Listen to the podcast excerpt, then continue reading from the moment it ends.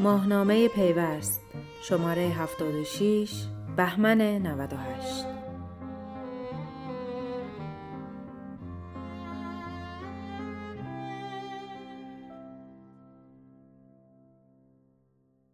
کالبوت شکافی جنگی که به رمز دوم پویا رسید. ماهیگیری از آبهای گلالود. معاون فناوری های نوین بانک مرکزی در اولین موضع‌گیری خود در توییتر از فیشینگ و نیاز به اقدام سریع در این زمینه گفت او که پس از آمدن به بانک مرکزی موظف به اجرای رمز دوم پویا در زیرساخت شبکه بانکی شده بود خود را با پروژه مواجه دید که باید آن را در کمتر از دو ماه به سرانجام میرساند مهران محرمیان باید پروژه‌ای را اجرا می کرد که بیش از یک سال بود بر شانه های بانک مرکزی سنگینی می کرد. این بانک سعی کرده بود با موزگیری های مختلف نشان دهد تا چه حد شبکه بانکی موظف است و در کجا بانک مرکزی مسئول شناخته می شود. اما از سوی نهادهای قضایی با توجه به تعداد پرونده های فیشینگی که هر روز روی میز کارشان قرار می گرفت اجرای رمز دوم پویا را به بانک مرکزی اجبار کردند چرا که تنها راه خروج از این بحران را پیاده سازی رمز دوم پویا و ناپایدار بودن یکی از فاکتورهای کارت و پرداخت می دانستند. بی توجهی دارندگان کارت در حفظ داده های کارتشان موجب شده دسترسی به این داده ها برای کسانی که قصد دارند از داده های کارت بانکی سوء استفاده کنند ساده شود و از همین رو تعداد بیشتری هر روز قربانی فیشینگ شوند. هرچند مصطفی نوروزی رئیس مرکز مبارزه با جرایم مالی و سازمان یافته پلیس فتای ناجا در گفتگو با پیوست اعلام می کند رشد جرایم حوزه فضای مجازی و گسترش صفحات فیشینگ خیلی غیرعادی نیست اما تاکید می کند در حال حاضر بیش از 68 درصد از پرونده های حوزه فتا به برداشت های غیر مجاز از حساب های بانکی اختصاص دارد که عمده این پرونده ها مربوط به سرقت اطلاعات و رمز کارت های بانکی شهروندان با شگرد فیشینگ است. از سویی او معتقد است اگر پلیس فتا قادر نبود جلوی فیشینگ را در بسیاری از مواقع پیش از رخداد بگیرد تعداد پرونده های مطرح شده بیش از این میزان بود. نورزو می‌گوید پلیس فتا علاوه بر رسیدگی به پرونده های تشکیل شده در زمینه برداشت غیر مجاز از حساب شهروندان به صورت مستمر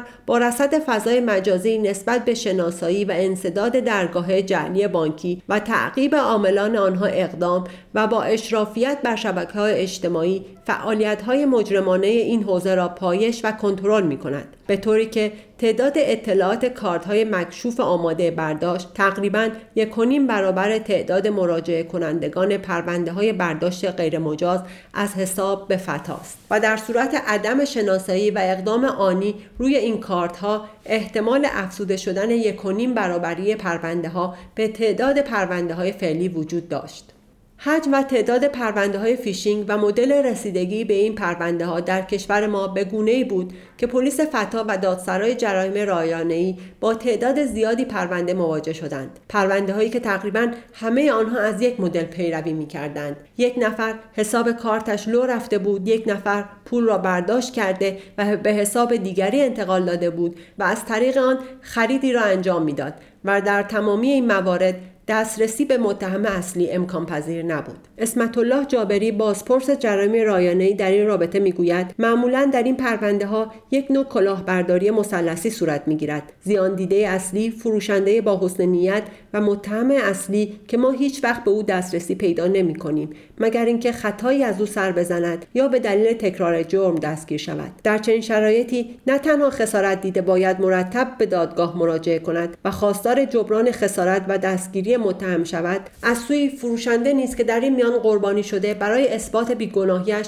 باید به دادگاه مراجعه کند در چنین شرایطی هر روز تعداد پرونده ها بیشتر می شود و پلیس فتا و دادسرای جرایم رایانه ای با پرونده های بیشتری از یک مدل روبرو می شوند که در تمامی آنها دسترسی به متهم اصلی برایشان ساده نیست و فقط باید منتظر بمانند تا او اشتباهی مرتکب شود. جابری بازپرس جرم رایانه‌ای می‌گوید فیشینگ مربوط به امروز نیست بلکه از زمانی که پرداخت اینترنتی و پرداخت از طریق کارت میسر شد فیشینگ نیز به وجود آمد اما مشکل جایی نمود می‌یابد که با توجه به ساده بودن فیشینگ در مسیرهای پرداخت مجرمان بیشتری اقدام به این کار می کنند. او معتقد است مجرمان تور خود را پهن می کنند و با ساده ترین روش ها به اطلاعات کارت های بانکی و داده های مشتریان دسترسی پیدا می کنند. از همین روست که جابری یکی از راهکارهای مقابله با فیشینگ را سختتر شدن انجام این عملیات می داند و دشوارتر شدن انجام عملیات نیز یعنی اجرایی شدن رمز پویا.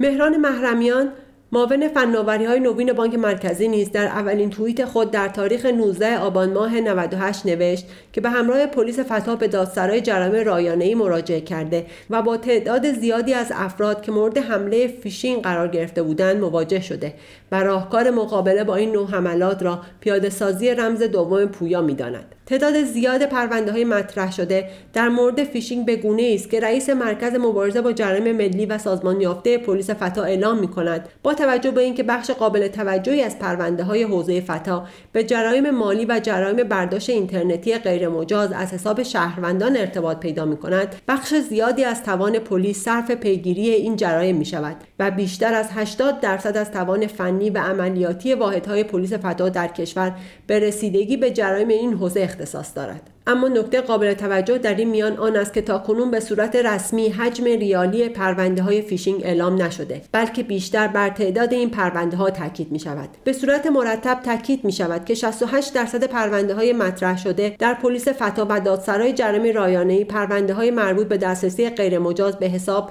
و اطلاعات افراد است. اما هیچ وقت اشاره به رقم این پرونده ها نمی شود هرچند به صورت غیررسمی اعلام شده که در شرایط فعلی ماهانه حجم ریالی فیشینگ در حدود 40 تا 60 میلیارد تومان است و پیش بینی می کنند که افزایش میزان تراکنش های بانکی و همچنین افزایش تعداد تراکنش های آنلاین به تدریج موجب افزایش حجم فیشینگ می شود. مشکل جایی خود را نشان می دهد که مبالغ کم هر پرونده فیشینگ موجب می شود تعداد زیادی افراد زیان دیده به پلیس فتا و دادسرای جرایم رایانه مراجعه کنند و پلیس نیز موظف به پیگیری هر کدام از آن پرونده هاست. پرونده که شاید حجم ریالیش فقط یک میلیون تومان یا حتی کمتر باشد بیش از چند روز وقت پلیس و نیروی او را به خود اختصاص می دهد. اگر صندوقی برای جبران خسارت زیان دیدگان در این زمینه پیش بینی شده بود و زیان افرادی که خسارت آنان چندان قابل توجه نیست و خطایی نیز مرتکب نشدند از آن صندوق پرداخت می‌شد شاید علاوه بر اینکه حجم پرونده های مراجعه شده به پلیس فتا و دادسرای جرایم رایانه کاهش میافت در نهایت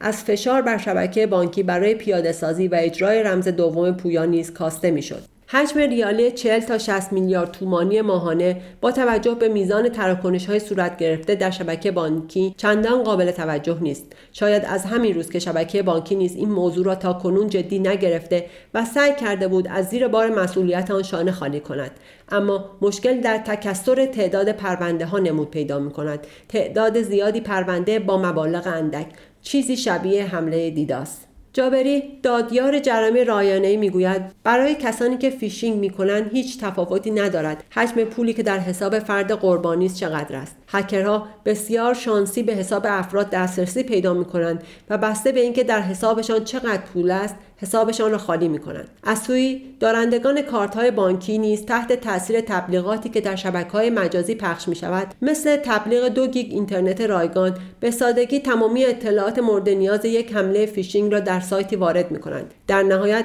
به دو گیگ اینترنت خود می‌رسند اما در مقابل حسابشان نیز خالی می شود. نوروزی نیز در این زمینه معتقد است معمولا مجرمان حوزه فیشینگ پس از دستیابی به اطلاعات حساب و رمز کارت بانکی شهروندان با اخذ موجودی از حساب سعی در برداشت حداکثری از حساب دارند به عقیده او به تناسب میزان موجودی مبالغ پرونده ها نیز دارای ارزش های ریالی مختلفی است بر اساس محتوای پرونده های موجود در این حوزه برداشت‌هایی از چند ده هزار تومان تا چند صد میلیون تومان را شاهد بوده ایم. در سال گذشته تقریبا خرداد ماه 97 زمانی که اعتراض پلیس فتا و دادسرای جرایم رایانه‌ای از تعداد زیاد پرونده های فیشینگ بلند شده بود بانک مرکزی بانک های کشور را ملزم کرد که هر کدام به فراخور تواناییشان اقدام به ایجاد و پیاده سازی بستر رمز دوم پویا کنند. در آن زمان اعلام کرد که اگر بانک ها تا آذر ماه اقدام به پیاده سازی رمز پویا نکنند مسئول جبران خسارت زیان دیده از فیشینگ خواهند بود. اعلام این دستورالعمل تا حدودی دادسرای جرایم رایانه‌ای و پلیس فتا را آرام کرد. اما مشکل زمانی پیدا شد که با فرارسیدن آذر ماه نه تنها بانک ها اقدامی به پیاده سازی رمز پویا نکردند بلکه پس از آن نیز خسارت افراد زیان دیده از فیشینگ را جبران نکردند و در نهایت وقتی زمان موعود اجرای رمز دوم پویا فرا رسید خرداد ماه 98 اجرای طرح به دلیل آماده نبودن بستر زیرساختی شبکه بانکی به تعویق افتاد. شاید در همان دوره زمانی نیز اگر بانک ها اقدام به جبران خسارت می کردند و از حجم پرونده های شکایت به دادسرای جرایم رایانه‌ای کاسته می شد به تناسب فشار برای اجرای رمز پویا نیز کمتر می شد اما بانک ها خسارت را پرداخت نکردند. بانک ها نیز معتقد بودند آنان تمام پیشگیری های لازم را انجام دادند و سطح ایمنیشان در سطح مطلوب است و فقط خطای کاربر موجب فیشینگ می شود از همین رو آنان خطایی مرتکب نشدند که خسارتی را جبران کنند بلکه خطای کاربر موجب خسارت دیدن او می شود.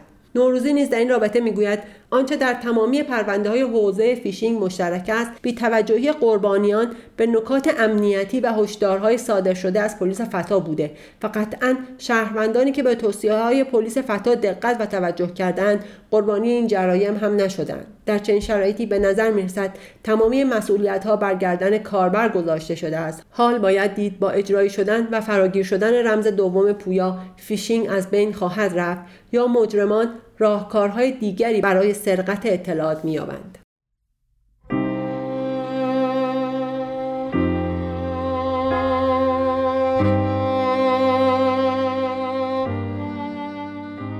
ماهنامه پیوست شماره 76 بهمن 98